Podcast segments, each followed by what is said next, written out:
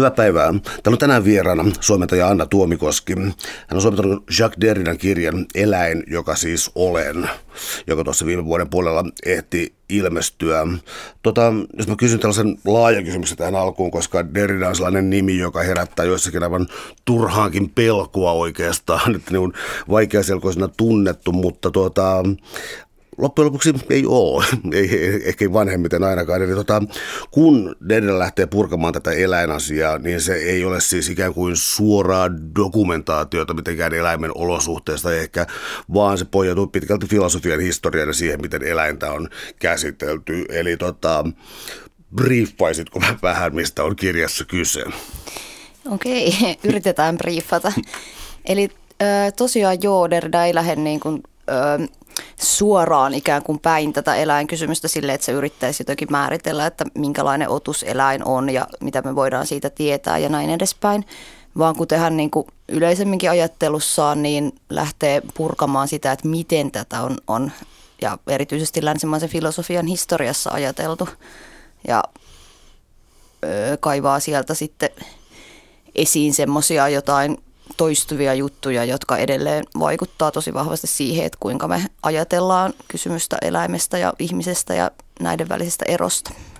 No Derrida usein ammattia siis aiemmasta filosofiasta, mutta myös kaunokirjallisuudesta ja sitten ikään kuin erilaisista kulttuurit läpäisevistä teksteistä, eli mentäisiinkö sitten luomiskertomukseen, eli siis sitä, miten ikään kuin uskonto miten uskonto antaa eläimet meille ikään kuin käyttöön tai otettavaksi tai hyödynnettäväksi?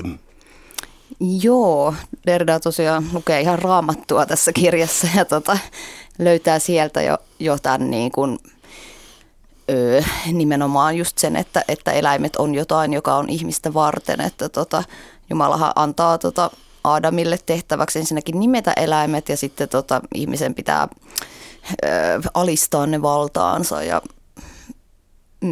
jotenkin hallita tätä koko sitten maanpäällistä maailmaa. No, tämä lähti Derridalla tietystä avainkokemuksesta, eli kirjassa kertautuvasta hämmentävästä kohtaamisesta kissan kanssa, jossa Derrida tulee suihkusta ja toteaa tuntemassa jonkinlaista häpeää alastomuudestaan kissan edessä ja ihmettelee, mistä on kysymys. Mutta alastomuuden tematiikka siis, mä nyt suunnilleen yritän keksiä oikeaa muotoilua sille, on siis se, että me ehkä helposti ajatellaan, että eläimet ovat alasti ja ihminen vain on ikään kuin pukeutunut, mutta voi tuntea alastomuutta. Eläin ei voi tuntea alastomuutta. Eli mä kerään tästä kysymyksen suunnilleen, niin luomiskertomuksessa edelleen siis, kun Aatami ja Eeva oli syönyt siis hyvän ja pahan tiedon puusta, Aatami kätkeytyy häpeissään Jumalalta ja sanoo olevansa alasti ja Jumala sanoo silleen, että mistä sä tiedät olevasi alasti. Eli tämä taju alastomuudesta on ikään kuin fundamentaalinen inhimillinen ilmiö. Joo, nimenomaan näin. Tai se on ollut yksi semmoinen niin kuin ikään kuin ominaisuus, jota on katsottu, että se on ominainen vaan ja ainoastaan ihmiselle, että tosiaan niin kuin eläimet toki sinänsä on alasti, mutta että koska ne ei sitä tiedä, niin ajatellaan, että ne sitten kuitenkaan ei ole alasti, jotenka niin kuin häpeän kokemus ja tietysti siihen liittyvät kaikki tämmöiset niin kuin eettiset kysymykset ja mahdollisuudet on jotain, joka kuuluu vaan ihmiselle. Ja Derrida tosiaan pääsee tähän alastomuuteen siitä, se on aika hurmaava kohta, kun se selittää sitä, että se on alasti siellä kylppärissä ja sitten se kissa tulee sinne ja katselee sitä jotenkin silleen vaativasti, niin kuin kissa nyt tekee, että ensin haluaa sisään ja sitten se haluaa ulos ja näin edespäin ja sitten Derrida menee siinä suorastaan niinku ihan raiteiltaan, että mitä ihmettä, että niinku, et miksi mua nyt hävettää, että mä häpeän tässä alasti tämän pikkukissa edessä ja sitten sekin on jotenkin noloa, että se hävettää, miksi tämmöisen asian pitäisi niinku olla jotenkin muka noloa ja sitten se alkaa niinku kyseenalaistaa koko ihmisyyttään just tämän niinku alastomuuden kysymyksen kautta ja näin edespäin, että se sit aukeaa tosi isot filosofiset kelat siitä kylppärikohtauksesta. Eli tavallaan jokin kylpyhuoneen luomiskertomuksen dekonstruktio. No, jotakuinkin näin, joo. Oliko tämä jonkinlainen mä otan löytää oikeaa ajankohtaa, mutta onko tämä ikään kuin uskonnollinen eläinten niin kuin ihmiselle antaminen ja se, että eläimet tulee ihmisen käyttöön tekstinä, onko se sidottu nimenomaan kristinuskon teologiaan, tai itse asiassa Derrida käyttää näitä rimpsuja hetkinen, juutalaiskristillis, islamilais, teleologiset selitysmaat ja niin edespäin, niin onko tämä nimenomaan uskonnon piirre, joka ikään kuin tekee tämän erottelun niin voimakkaasti, ikään kuin, että me voidaan sulkea silmämme kärsimykseltä, vai onko se ikään kuin vähän universaalimpikin tapa, joka kertautuu eri kulttuureissa eri tavalla?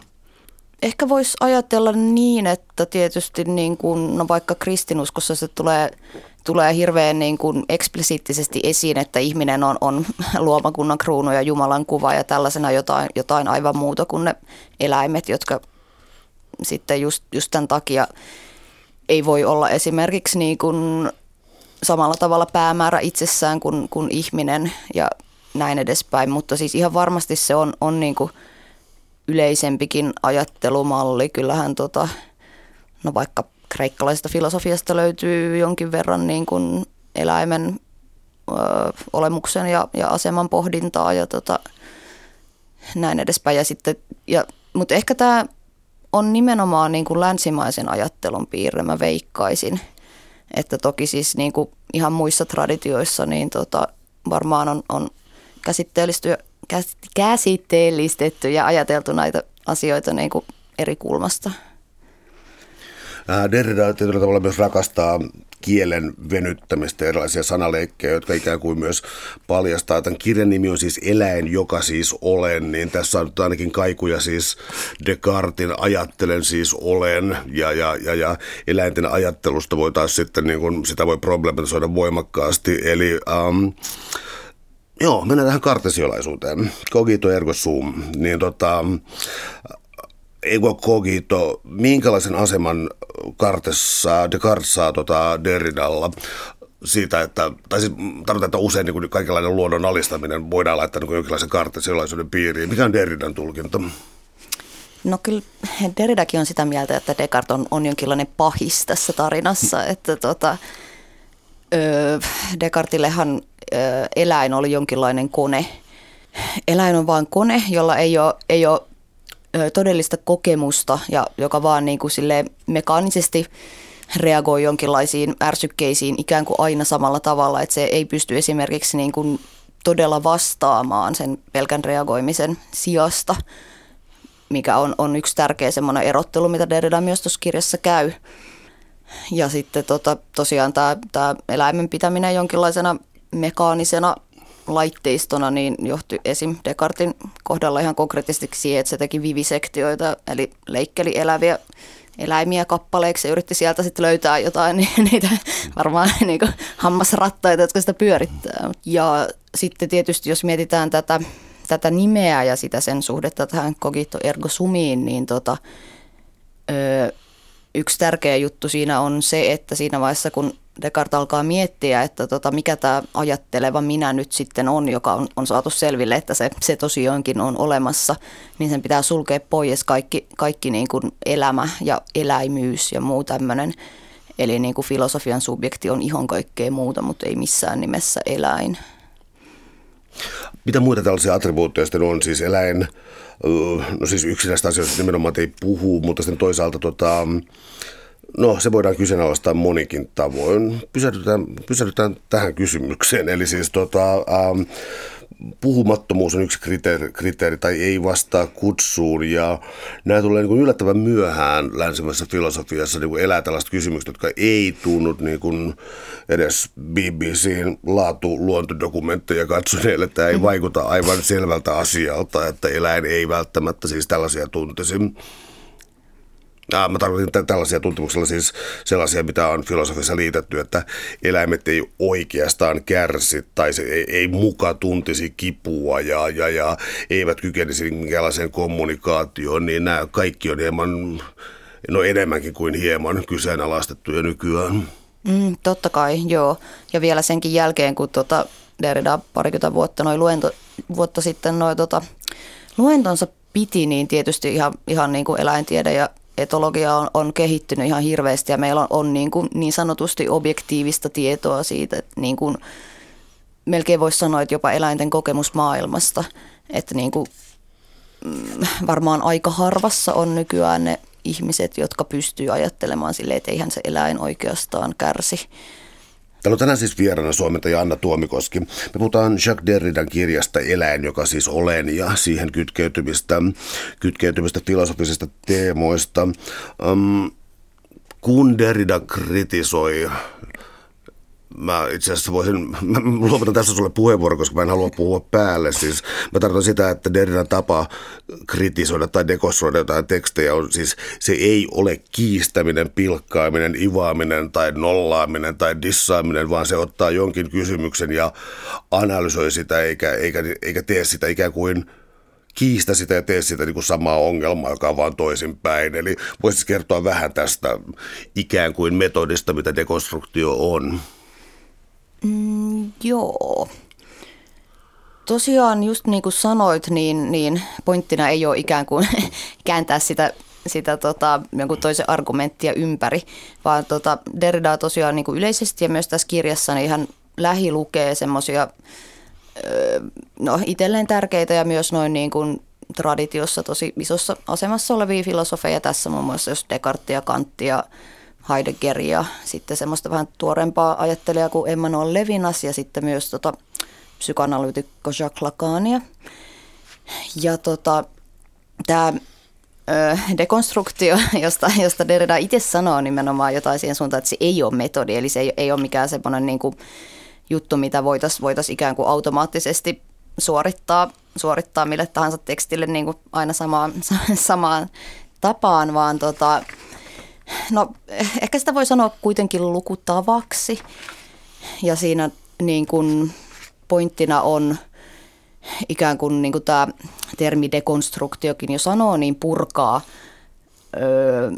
vaikka nyt sitten länsimaisen filosofian tämmöisiä niin kuin piintyneitä ajatuskuvioita ja niin kuin näyttää, että millä tavalla ne mahdollisesti on vaikka ristiriitaisia sisäisesti ja just poimia sieltä tämmöisiä hierarkkisia vastakohtapareja kuin vaikka ihminen ja eläin ja osoittaa, että tämä juttu ei ole suinkaan näin yksinkertainen, vaan itse asiassa ne jollain tapaa niin kuin tarvitsee toisiaan, jotta ne voitaisiin millään tapaa ymmärtää.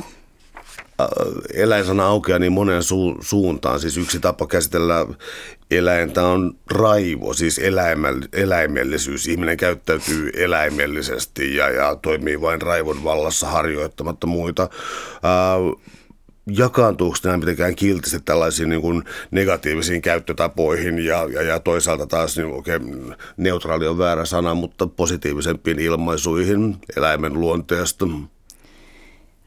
No, tavallaan jos ajatellaan nyt sanaa eläimellisyys, niin kyllähän siinä on niin kuin aina jonkinlainen niin kuin negatiivinen konnotaatio. Mutta sitten mikä siinä on hauska juttu on se, että kuten Derridakin tuossa selittää, niin oikeastaan ei eläimestä voi sanoa, että se on eläimellinen, vaan ihmisestä voi sanoa, että se käyttäytyy eläimellisesti. Eli tämäkin on tavallaan yksi semmoinen vaan ihmisen oma juttu, että se niin kuin ikään kuin pystyy sitten... Niin kuin, että se voi myös pudota takaisin siitä, sanotaan nyt sitten rationaalisesta olemisestaan. Mutta tuossa aiemmin jo sanoin, että Derrida rakastaa tiettyjä sanaleikkejä tässä. Tämä eläin, joka siis olen, on siis selvä viittaus Descartesiin, mutta tässä on myös ranskan kieli vaikuttaa sillä tavalla, että tämä oleminen tai minä-muotoinen oleminen, je suis, on se saa kaksoismerkityksen, sillä on jo valmiiksi Ranskassa kaksoismerkitys, eli se on myös, tarkoittaa myös seurata, ja tämä on myös pysyy Derridalla tässä läpikirjan ikään kuin eläin, jota seurataan tai joka tulee perässä ja niin edespäin. Millä tavalla Derrida hyödyntää tätä erottelua? Se hyödyntää sitä tosi paljon, näin suomentajan näkökulmasta todella ärsyttävän paljon, koska se on tietysti mahdotonta sitten saada ihan ne kaikki merkitykset tuohon käännökseen mukaan. Mutta tosiaan siis ihan tämä kirjan nimikin on jo siis kaksimerkityksinen, eli se tosiaan voidaan niin kuin sanoa, niin lukea joko, että eläin, joka siis olen, tai eläin, jota siis seuraan. niin Derrida pyörittelee tätä seuraamisen merkitystä tuossa aika paljon, että mitä se oikeastaan tarkoittaa, että tarkoittaako se sitä, että mä tuun eläimen jälkeen ikään kuin jonkinlaisena niin kuin joko kronologisesti tai jonkunlaisen tämmöisen niin kuin perinnön ja periytymisen mielessä, vai tarkoittaako se sitä, että mä oon niin kuin eläimen perässä siinä mielessä, että mä ahdistan sitä ja ajan sitä takaa ja siitä syntyy kaikenlaisia variaatioita läpi tuon kirjan. Mitä tämä kirja on itse asiassa syntynyt? Tämä on ikään kuin harvoin kokoontuneen seminaarin erittäin laaja paperi, joka koostuu tavallaan kolmesta osasta. Eli mä sain sellaisen käsityksen, että on ollut ikään kuin Derridan jotain sellaista, mitä se olisi halunnut tehdä jo 10-20 vuotta ehkä aiemminkin, mutta joka oli vähän siirtynyt eteenpäin. Kerro tästä taustasta, se on aika mielenkiintoinen ranskalaisen intellektuellielämän seminaari. Joo, tämä on tosiaan tämä kirja koostuu tämmöisestä niin kuin maratonluennosta, joka ilmeisesti kesti jotain 10 tuntia, jonka Derrida piti, tai oli siinä siis taukoja välissä, mutta piti tämmöisessä kollokviossa, joka käsitteli sen omaa ajattelua, näin niin kuin vaatimattomasti. Ja tässä on tosiaan itse asiassa neljä lukua, joista 2 on ilmestynyt jo Derridaan elinaikana artikkelimuodossa ja sitten nämä loput on sitten koottu tähän teokseen hänen kuolemansa jälkeen. Ja tämä on tosiaan, siis Derrida sanoo itse, että hänelle tämä eläinkysymys on aina ollut semmoinen niin kuin suuri ja ratkaiseva kysymys ja että hän olisi tosiaan halunnut jo kirjoittaa tästä aiheesta aikaisemminkin, mutta se nyt sitten jäi tekemättä. Ja se on ihan kiinnostava asia, koska sitä niin kuin alkuun sitä miettii, että onko todella näin, että onko tämä eläinkysymys nyt se, mikä Derridalla on se niin kuin tärkein juttu, mutta kyllä sitä itse asiassa sitten, kun alkaa sen tuotantoa lukea niin kuin tämä mielessä, niin kyllä se sieltä löytyy. Ja se on ilmeisesti paitsi niin kuin itsessään tärkeä, erityisesti eettiseltä kannalta, niin sitten myös tälleen niin kuin strategisesti tärkeää, että sen kautta voidaan päästä kiinni just niin kuin semmoisiin muihin valtaviin kysymyksiin, ihan vaikka elämän ja tekniikan suhteesta lähtien ja ihmiskunnan tulevaisuudesta. Korjaamaan, jos mä oon väärässä, mutta siis mulla on sellainen tunne Derridasta, että varhemmat tekstit tuolta niin kuin 70-luvun puolelta kovin vaikeita ja siis jonkin sortin jälkistrukturalismia, jonka yhtenä piirteenä mä nyt väittäisin olevan, että siinä ei ole ikään kuin ihmisen käsitettä tai se ei ole lähelläkään minkään sortin humanismia, mutta niin Derrida ehkä tuli myöhemmin siihen. Se, jota vastaan Derrida tässä kirjassa käy, oli muun muassa niin kuin yllättävänkin tiukasti Jacques Lacania vastaan ja sitten kyllä Heidegger on varmaan nostettava tuosta erille. Voisitko kertoa, millä tavalla Derrida eroaa näistä ajattelijoista? Okei, se oli apua. Aivan tämän suhteen niin kuin mikä on ajatteleva tai kärsivä olento, ainoastaan tämän suhteen. Okei, Joo, siis se tosiaan kritisoi tässä kirjassa molempia aika silleen niin kuin ärhäkkäästikin, mutta totta kai siis sen takia, että se löytää niiden ajattelusta jotain, joka on tärkeää ja merkityksellistä, että niin kuin, sehän on tavallaan tietysti myös kunniaosoitus, että niitä huolella luetaan. Ja Heideggerista ja eläimestä se on puhunut paljon muissakin yhteyksissä.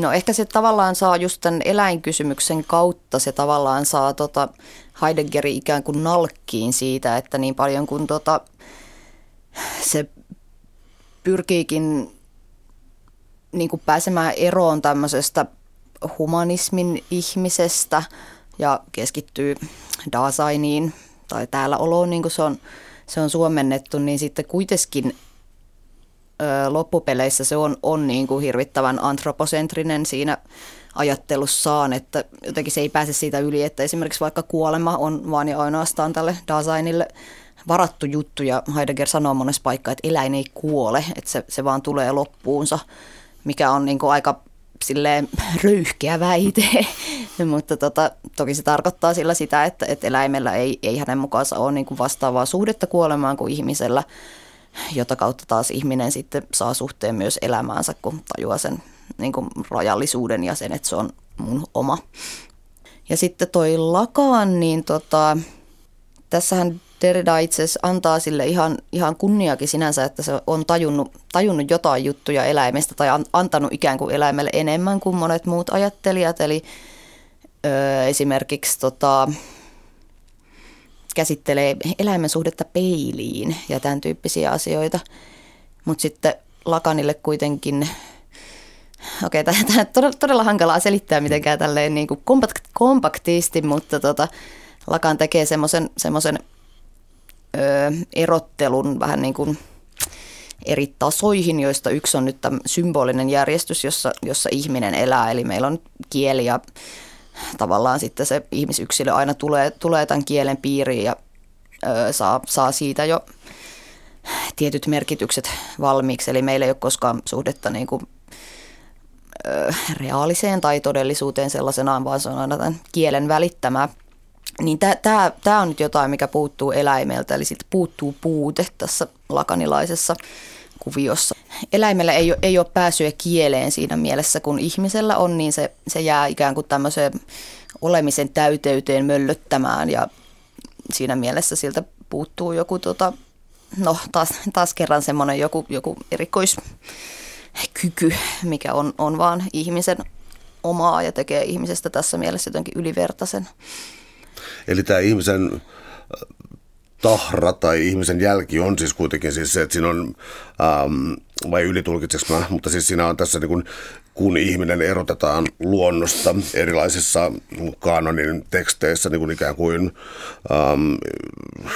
niissä keskeisissä teksteissä, millä filosofia tai yhteiskunta perustuu, niin siis tämä syntiinlankemus toi häpeäni ja mitäs Prometeukselle kävi, Korppiko, Nokki maksaa ja niin edespäin. Eli siis tämä on loppujen lopuksi siis tuntuu olevan kuitenkin siis traaginen asia, missä ihminen eroaa sitten paratiisista tai jostakin luonnosta, miten ikinä se onkaan tematisoitu, mutta se on traumaattinen kokemus, se on hankala, ihminen on joutunut maksamaan tästä, tätä näin yleensä käsitellään. Miksi ei? Kyllä ihan hyvin, joo. Ja tietysti no sitten esimerkiksi jos palaa vielä tuohon Lacaniin, niin tämä tämmöinen niin kuin erottautuminen, sanotaan nyt sitten luonnosta, joka nyt sinänsä on tietysti vähän höpsö sana, mutta niin sehän tuo sitten tietysti mukanaan myös vaikka tiedostamattoman ja sitä kautta just sanotaan nyt, että trauman, eli ihmisenä oleminen ei ole silleen mitenkään niin kuin kauhean hauskaa välttämättä, mutta sitten kuitenkin se asetetaan jotenkin niin kuin korkeammalle kuin se eläimen oleminen, koska se eläimen puutteellisuus on ikään kuin pelkkää puutetta, kun taas se ihmisen puute tässä ajattelumallissa tuo mukanaan sit jotain aivan uusia mahdollisuuksia, jotka ei voisi avautua eläimelle missään nimessä. Eli onko se jokin sellainen itsensä näkemisen tai itserefleksion paikka, johon ikään kuin eläin ei kykene, eli siis jos se on alaston, niin se on sitä tiedostamattaan, se ei voi olla alaston, se on ihmisen käsitettämä alaston ja samalla tavalla siis Heidegger taitaa sanoa jossakin yhteydessä, että kuolema yksilöi ihmisen ja niin edespäin. Ja siis tällä tavalla eläimetkään eivät ymmärtääkseni nimeä toisiaan, vaikka ne kyllä oppivat tuntemaan nimensä.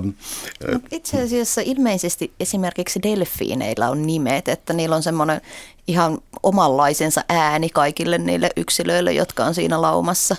Ja ei tämä nyt välttämättä ihan hirveän yleinen taipumus eläinkunnassa ole, joo. Täällä on tänään siis vieraana suomentaja Anna Tuomikoski. Me puhutaan Jacques Derridan kirjasta Eläin, joka siis olen, ja siihen liittyvästä keskustelusta.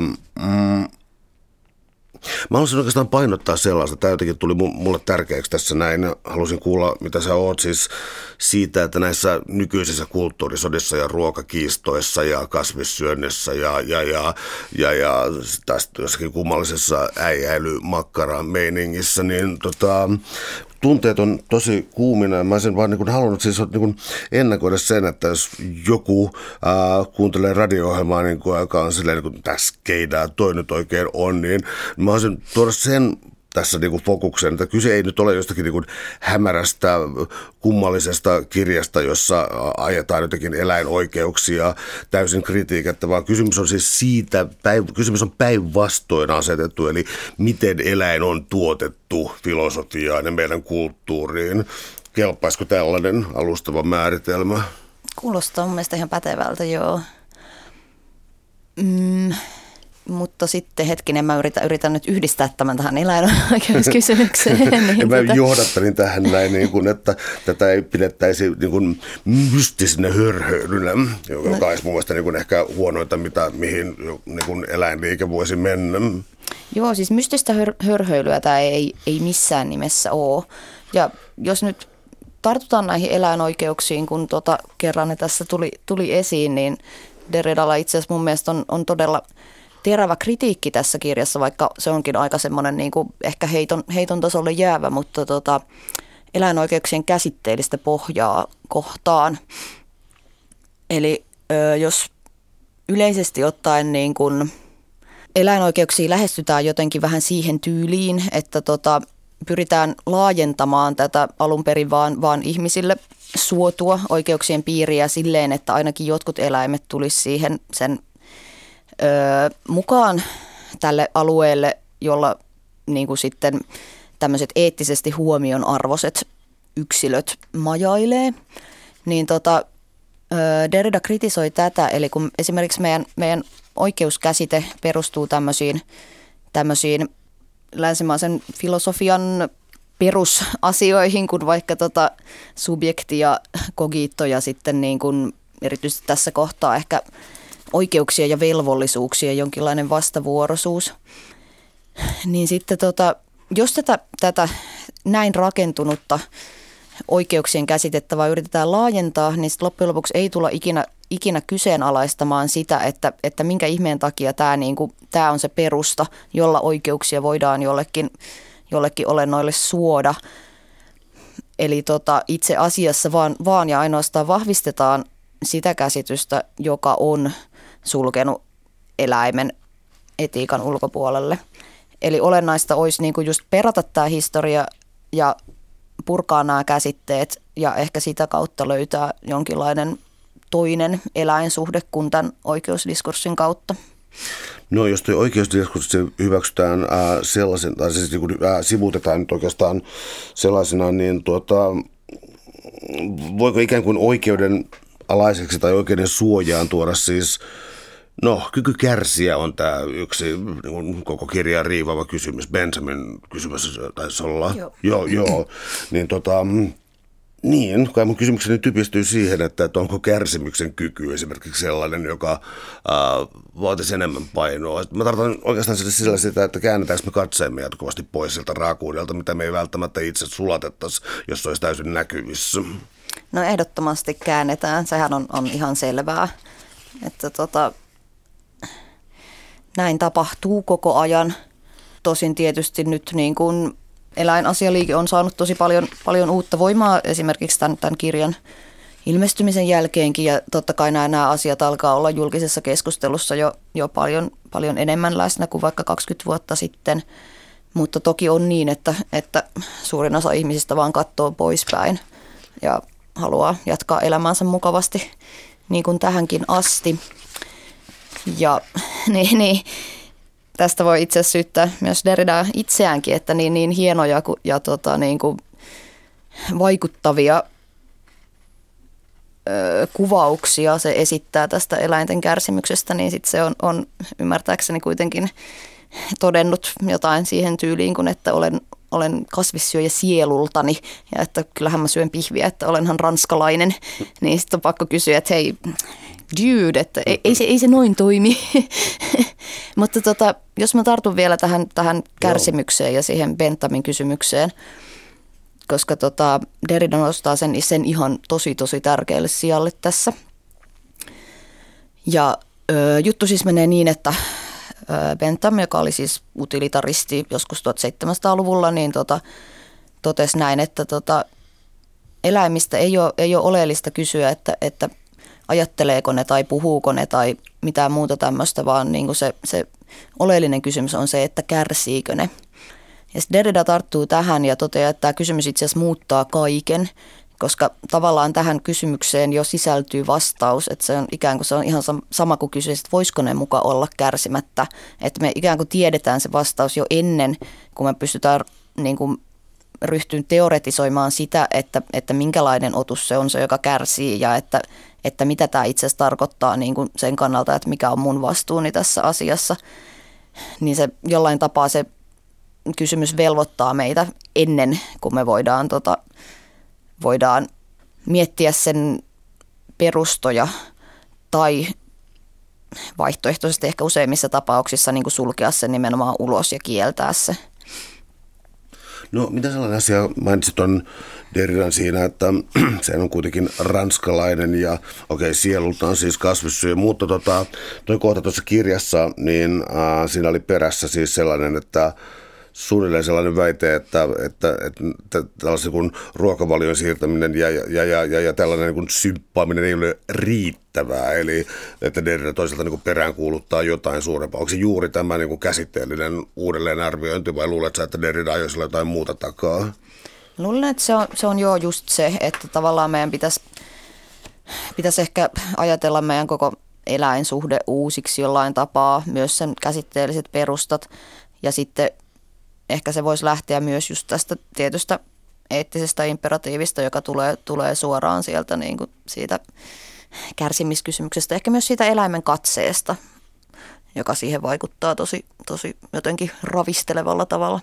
No tuosta täytyy jatkaa sitten Emmanuel Levinasin, jolla kasvot on kaikkein keskeisin ehkä filosofinen käsite, mitä voi olla. Siis Levinasia pidetään kai yhtenä 1900-luvun suurimmista etiikan ajattelijoista, mutta Levinasin kasvot on hieman ongelma Derridan eläinkuvalle. Analysoisi tätä vähän.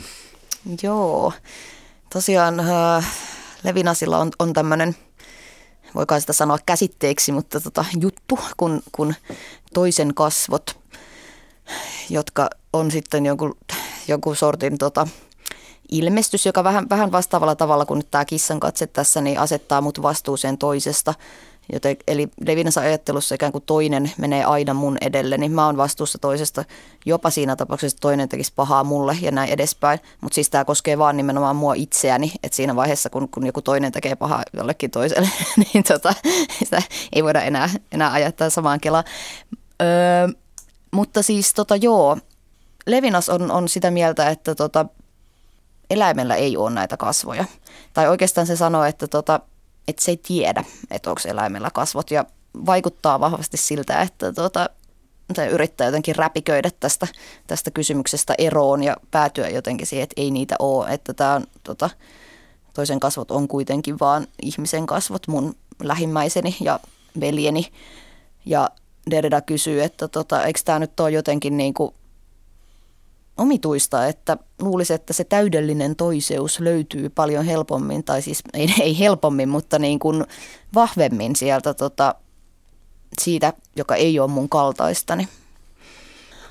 Mitä sitten sellainen asia kuin antropomorfismi, siis taas tällainen useimmiten kyseenalainen tapa, jossa siis ihminen projisoi tai siis heijastaa omia ajatteluja ja käyttäytymismallejaan eläimiin, esimerkiksi eläimiin ja tämä ei välttämättä koske kriittistä, tai siis tämä ei välttämättä kestä kriittistä tarkastelua. Eli miten Derrida suhtautuu siihen, että jos se samaan aikaan tavallaan asettaisi sellaisia, että eläin on ikään kuin alkuperäisempi tai voimakkaampi ero kuin toisen kasvot Levinasilla ja niin edespäin, niin Derrida ei siis sorru kuitenkaan siihen, että se rupeaisi laittamaan ikään kuin ihmisen ominaisuuksia tai puhetta eläimiin. Onko tämä myös sellainen, sanoisiko uhkakuva, joka tavallaan täytyy torjua, tämä antropomorfinen ajattelutapa?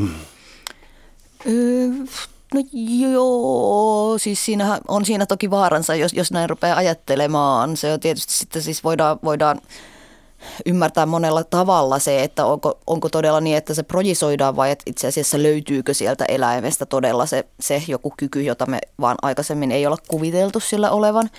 Mutta se, että jotenkin niin kuin, ajateltaisiin, että eläimet on ihan samaa kuin mekin, niin se on tietysti semmoinen asia, jota Derrida vahvasti vastustaa, koska siinäkin on tämmöinen eettinen kysymys, että jos se toisen toiseus ikään kuin hävitetään ja se sulautetaan tähän samaan, niin sille tehdään väkivaltaa myös tällä tavalla.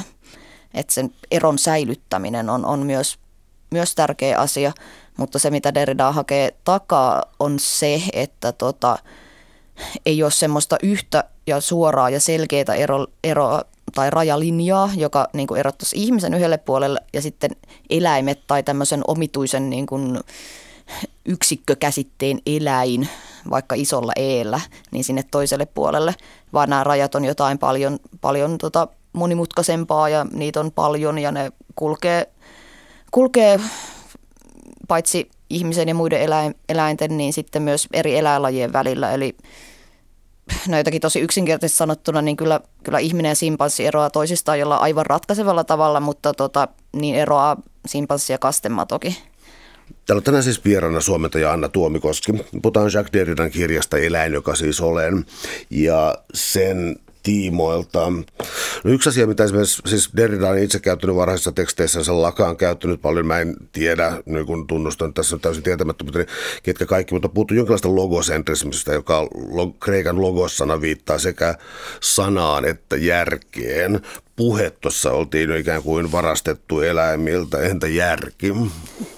No joo, onhan sekin tietysti semmoinen asia, joka on katsottu vaan ihmisen ominaisuudeksi tai semmoiseksi, joka jos ihminen määritellään animal rationaaleksi eli järjelliseksi eläimeksi, niin se on sitten se erottava tekijä muihin eläimiin nähden. Ja logosentrismi nyt on tietysti semmoinen asia, mitä Derrida nimenomaan on koko tuotannossa ja ajattelussaan pyrkinyt purkamaan, eli siihen liittyy sitten myös esimerkiksi puhutun kielen etuasema suhteessa kirjoitukseen ja näin edespäin, mutta tuli muuten tämmöisenä kevennyksenä mieleen, että kävi ilmi, että tämän Derridan kissan nimi oli Logos, eli siihen sen verran huumorintajua on löytynyt siltäkin sitten. Oli hyvä. En nähnyt kuvan siitä kyllä. Joo. Nietzsche tulee mielenkiintoisella tavalla tästä esiin, siis niin kuin raikkana tuulahduksena tavallaan siis siitä, että moraalin alkuperäistä ja tällaisesta tulee siis sellainen asia mieleen, että jota Derrida kutsuu siis ikään kuin eläimellisyyden palauttamiseksi siinä, eli siis tavallaan se asia siis siitä, että Nietzschen Nietzsche voi lukea myös biologisesti, mikä on hämmentävää. Mä oon lukenut, että Englannissa tällaista tutkimusta on tehty enemmänkin, jossa siis eläimellä ja ihmisillä mulla on siis niin kuin Heideggerin käsitteessä niin kuin maailmassa olonsa, mutta Nietzschellä se on siis, se tuo ikään kuin eläimet takaisin peliin, mikä tuntuu ilahduttavan Derridaa. Onko tämä järjetön tulkinta?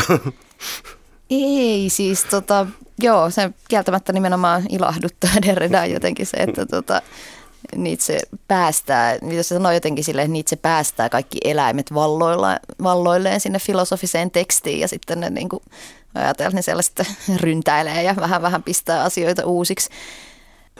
Silloin kun eläin laitetaan johonkin muottiin ja ei pelkästään filosofiseen muottiin, vaan kuritetaan, kasvatetaan, domestikoidaan, niin tässä rinnalla taitaa olla koko ajan myös ikään kuin käsitys siitä, että myös ihmiselämä, en tarkoita freudilaista tukahduttamista, mutta jollakin muulla tavalla myös siis ihminen on domestikoitunut ja ikään kuin tottunut elämään laajemmissa yhteisöissä ja yhteiskunnissa jopa. Eli onko tämä domestikaation teema myös sellainen, onko se Derridalle tärkeä?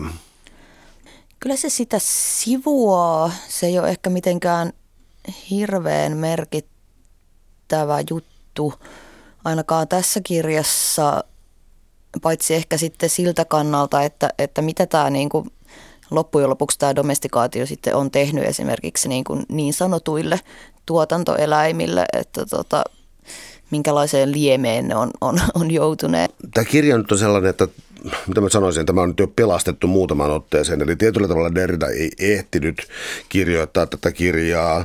Toisaalta oli tämä noin 10 tunnin maratonluento ja muita, eli kyllä, ja Derrida siis kirjoitti puhtaaksi kaikki esiintymisensä ymmärtääkseni. Eli se oli täysin valmista tekstiä. Ja niin, tässä on siis kirjan toimittaja, Marie-Louise Malais, joka katsoi ikään kuin velvollisuudekseen siirtää tämän Derridalle tärkeän kirjan, mitä se ei ehtinyt kirjoittaa.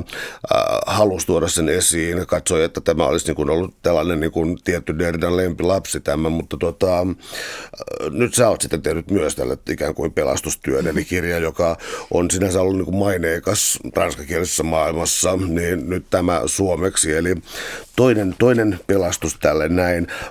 Kuinka paljon tällaisella on ollut tällä kirjalla ja tämän ympärillä käytävällä debatilla, kuinka paljon siellä on ollut niin kuin kiinnostusta ja heijastumista eläinoikeusliikkeisiin tai johonkin luontofilosofisiin näkemyksiin? Onko se siinä mielessä ollut niin kuin vaikuttava kirja? No, siis joo, tämä on ollut tosi tärkeä kirja niin kuin monille eri kantilta eläinkysymystä lähestyville ihmisille. Ehkä yksi juttu on tuo posthumanistinen ajattelu, johon se on vaikuttanut todella paljon, että sekin on yksi juttu, minkä takia mun mielestä tämä piti saada suomeksi, että kun se on kuitenkin jonkinlainen perusteos siinä genressä, mihin paljon viitataan ja tukeudutaan, ja tietysti myös sitä sitten on kritisoitukin siinä traditiossa, mutta että tärkeää, että se on olemassa myös suomeksi. Kiitos siitä. Toi posthumanismi, avaatko vähän sitä käsitettä, koska nyt mä en ole varma sekoitaanko sitä käsitettä, posthumanismi ja transhumanismi jokin, mutta jonka mä yhdistän teknologiaan ja siihen, että siis ihminen lähtee jonkinlaiselle niin kuin sanoisin Prometheus-matkalle rakentamaan itseään sen geneettisesti pois tästä näin, niin mä luulen, että sä et tarkoita sitä. Joo, tää on ehkä nyt tätä transhumanismia, mun ymmärtääkseni se on enemmän se juttu, että yritetään jotenkin parannella ihmistä teknologian keinoin tai vaikka millä, jotta saavutettaisiin nyt varmaan vaikka kuolemattomuus ja laitetaan aivot tietokoneeseen tai jotain tämän tyyppistä, mutta posthumanismia taas on hirveän paljon monenlaista ja toki siihen liittyy myös niin kuin meidän suhde tekniikkaan ja kaikkiin niin kuin ei-inhimillisiin toimijoihin maailmassa, mutta yksi osa siinä just on se, että tämä ihmisen erikoisasema kyseenalaistetaan radikaalisti, että lähennetään tavallaan ihmistä eläimeen ja sitten toisaalta koko tämmöinen niin kuin luonnon ja kulttuurin jaottelu todetaan pätemättömäksi. Vai mietin, tästä on hirveän hankala tehdä kysymystä, koska tämä päättyy tällaiseen jonoon, koska siis niin kuin Derrida, ja ehkä niin kuin, en mä halua yleistää kauheasti, mutta niin kuin tämän tyyppinen filosofinen teksti, siis nimenomaan kun se hajottaa, niin meille jää jäljelle oikeastaan rimpsun nimeä. Mä tarkoitan siis sitä, että mitä sä sanoit itse asiassa, jollakin toisin sanoin tuossa jo alkupuolella, eli sitä, että niin kuin, ihmiset ja eläin jaottelu, koska sitten kun lähdetään tähän kirahvi, kastemato, marsu, leijona, mitä ikinä nyt keksiikään tähän näin, merihevonen, tuntuu vähän absurdilta, että näitä käsitellään yksikössä, ja kun kuitenkin kaikki luonnontiedettä vähänkin seuraavat ei-kreationistit tietää, niin ihminen on eläin, niin hajoaako tuo kysymys kokonaan tuohon, tai kysymys on dekonstruktiosta, se ei hajoa siihen kokonaan, mutta siis se pitää vaan ajatella uudelleen. Joo, jos mä nyt ymmärsin, mitä ajat takaa, niin yksi tärkein kritiikin kohde tässä kirjassa on nimenomaan se meidän tapa puhua eläimestä yksikössä. Että niin kuin, tai siis, ja sehän on täysin järjetöntä. Heti kun asiaa pysähtyy vähän ajattelemaan, niin mikä se on se eläin? Jos se on, niin kuin, se on hyttynen tai se on valas, niin mikä se nyt loppujen lopuksi on se näiden yhteinen olemus? Niin tämä on tosiaan semmoinen juttu, mitä Derrida tuossa paljonkin käsittelee ja sitten se toteaa, että hän ei ole löytänyt yhdeltäkään näistä filosofeista, mitä se lukee tässä tai niin kuin oikeastaan koko länsimaisen filosofian historiasta ei ole löytänyt semmoista ajattelijaa, joka olisi kyseenalaistanut tämän niin kuin ensinnäkin ihmisen ja eläimen jyrkän eron ja sitten toisaalta sen, että nämä eläimet ikään kuin lokeroidaan semmoiseksi homogeeniseksi massaksi kaikki tämän yhden yläkäsitteen alle, mikä on jotenkin aika hämmentävää, että eikö todellakaan niin kuin kukaan ennen vuotta 1997 ollut tullut ajatelleeksi, että tässä voisi olla jotain niin kuin häikkää, mutta voi tietysti olla, että niitä hyvin paljon löytyykin jopa sieltä länsimaisesta filosofiasta, mutta mutta siis joka tapauksessa niin Derrida sanoo myös, että tämä on ikään kuin tämä yksiköllisen eläinsanan käyttäminen on se ensimmäinen väkivallan teko, mikä me tehdään eläimille, ja sitten tämä käsitteellinen väkivalta myös niin kuin ikään kuin oikeuttaa sitä konkreettista fyysistä väkivaltaa, mitä me tehdään jatkuvasti joka päivä. Ehkä ihan niin kuin jo siinäkin, että kukapa ei olisi joskus tullut livauttaneeksi, että sehän on vaan eläin tai jotain tämmöistä, niin se on siis sinänsä mun mielestä hirveän tärkeä pointti, paitsi teoreettisesti, niin myös ihan eettiseltä ja käytännön kannalta. Siis ihan sivuhuomautuksena, mutta mä rupesin jossakin vaiheessa kiinnittämään huomiota siihen, miten sanomalehdissä, ei tiedelehdessä, mutta siis niin kuin sanomalehdissä ja yleisessä kielenkäytössä tehdään usein, siis kun mielestäni olen nähnyt tämän Hesarissa ja siis niin laatulehdissä, että siis sitä, että miehet toimivat tällä tavalla, puhutaan ihmisistä, niin miehet toimivat tällä tavalla ja tällä tavalla, mutta nainen reagoi tähän herkemmin. Siis, mikä tämä hemmetti tämä monikosta yksikköön hyppääminen on laatulehdissä sukupuolijaon kohdalta, ja siis on selvää, että se ei ole, se ei ole pelkästään niin kuin internetkeskustelujen yhdyssanatonta tajunnan virtaa, vaan tällainen on ollut. Oletko kiinnittänyt siihen huomiota? En ole itse asiassa sattunut bongaamaan just tätä samaa ilmiötä, mutta joo, uskon kyllä, että näin on ja että siinä on taustalla tosiaan joku semmoinen niin kuin vastaavanlainen sokeus. Täällä on tänään siis vieraana suomentaja Anna Tuomikoski. Me puhutaan Jacques Derridan kirjasta Eläin, joka siis olen, ja sen ympärillä käytävästä keskustelusta. Tavallaan niin kuin puhuminen on niin kuin selkeää, jotain siis mitä termejä onkaan, afasia, infants, lapsista lähinnä käytetään, eivät puhu, mutta niin kuin se tuntuisi sellaiselta, niin kuin, että on liian helppo tehdä siitä ikään kuin yleistyksiä, mutta se on tavallaan niin kuin sen ymmärtää, että tuossa on aivan olennainen ero, mutta Lacanin kohdalla mennään mun mielestä sitten niin kuin jo aikamoiseen niin kuin hämäryyteen, koska eläimet eivät osaa peittää jalkojaan, pettää siis jälkiänsä. Tämä on hyvä. Okei, eläimet ei saa peittää jälkiänsä ja toisaalta ne ei osaa teeskennellä teeskentelevänsä. Mistä ihmeestä voit yrittää kaivaa täältä tätä ajatusta Lacanilta?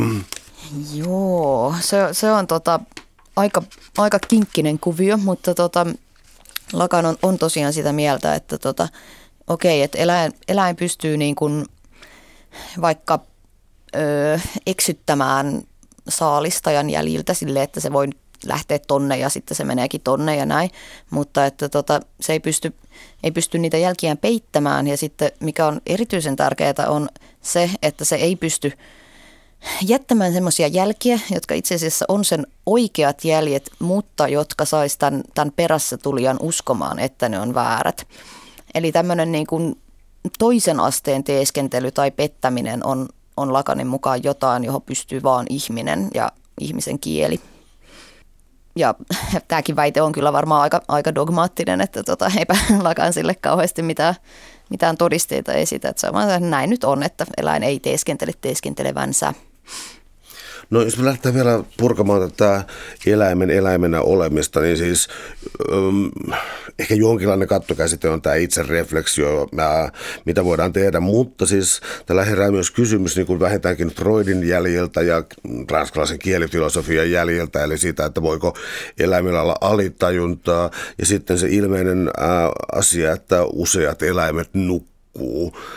Nämä on tällaisia, siis niin kuin, minä sanoisin, niin kuin lihansyöjä ei halua kuulla näitä, mutta onko näitä viety pidemmälle tästä, kun sä sanoit, että tämän kirjan merkitys on ollut pitkä ja 90-luvusta nyt alkaa kuitenkin olla aikaa, niin tällaiset ikään kuin eläimistä löydetyt uudet piirteet tai tämän kaltaisen niin kuin luonnontieteen parista, onko ne vaikuttanut tähän filosofiseen keskusteluun?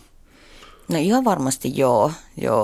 Tai siis no, jo siinä, että niin kuin käy entistä selvemmäksi, että niin kuin on täysin kestämätöntä vetää semmoisia rajoja, että joku kyky on vaan ja ainoastaan ihmisen, kun sitten aina löytyy joku eläinlaji, joka hups sitten sattuukin täyttämään nämä vaatimukset. Ja toki se sitten vaikuttaa myös siihen filosofiseen ajatteluun siitä, että mitä otuksia ne eläimet on ja mikä se ihminen on ja mikä näiden suhde on.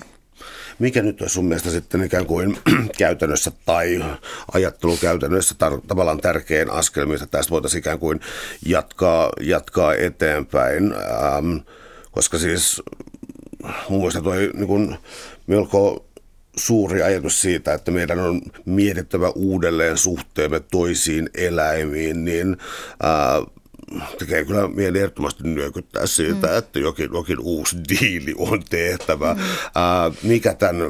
Mitä sä luulet, että mitä tästä kumpuaa vielä tästä keskustelusta? Kysyn sitä subjektiivisemmin sulta, eli mikä sun mielestä on niin kuin tärkeintä tällä hetkellä, mitä tämän tyyppisessä filosofiassa voidaan tehdä? Tai minkälaista poliittista toimintaa voidaan tehdä, vai ei tarvitse olla filosofian kentällä? Iso kysymys. No kyllä mä ehkä sen,